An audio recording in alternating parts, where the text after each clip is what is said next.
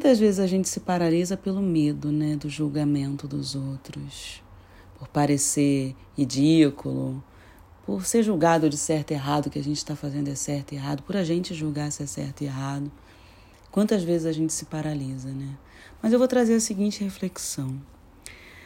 Quantas vezes você já deu um conselho para alguém onde você precisava daquele conselho para agir e você não seguiu o próprio conselho? E aí, na hora que você falou isso para a pessoa, você teve todo um cuidado, todo um carinho, sabe, uma delicadeza para falar aquilo, para levar a pessoa realmente a refletir a respeito daquilo, mas onde você não se dá esse mesmo cuidado e essa delicadeza. Quando o assunto é com você, você vai, olha, fez aí de novo, olha o que, que você está fazendo. Você, vai, você parte para o auto-julgamento. Por que, que eu estou trazendo isso? Porque a gente precisa ter carinho com a gente. A gente precisa ter esse cuidado. E ter esse cuidado com a gente é a gente se respeitar, né? A gente, antes de respeitar e cuidar do outro, a gente precisa se respeitar e cuidar da gente. Né? E eu já falei algumas vezes e volto a repetir: o julgamento ele é a visão do outro, ele é a percepção do outro, ele fala sobre o outro, sobre o que o outro vê como verdade, né?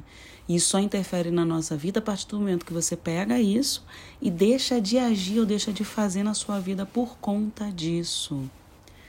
Então, enquanto você achar que você deve parecer com algo para os outros, enquanto você achar, né, que precisar da validação dos outros, você vai se congelar, você vai sofrer com isso, né?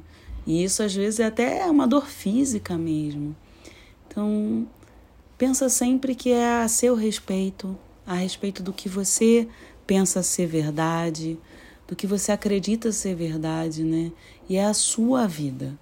Ninguém vai poder construir a sua vida. As pessoas podem te ajudar, as pessoas podem auxiliar, as pessoas podem influenciar. E elas podem influenciar de uma maneira positiva ou não, dependendo da interferência que você permita que elas tenham na sua vida, né? Então, faça por você, Viva por você e curte o processo.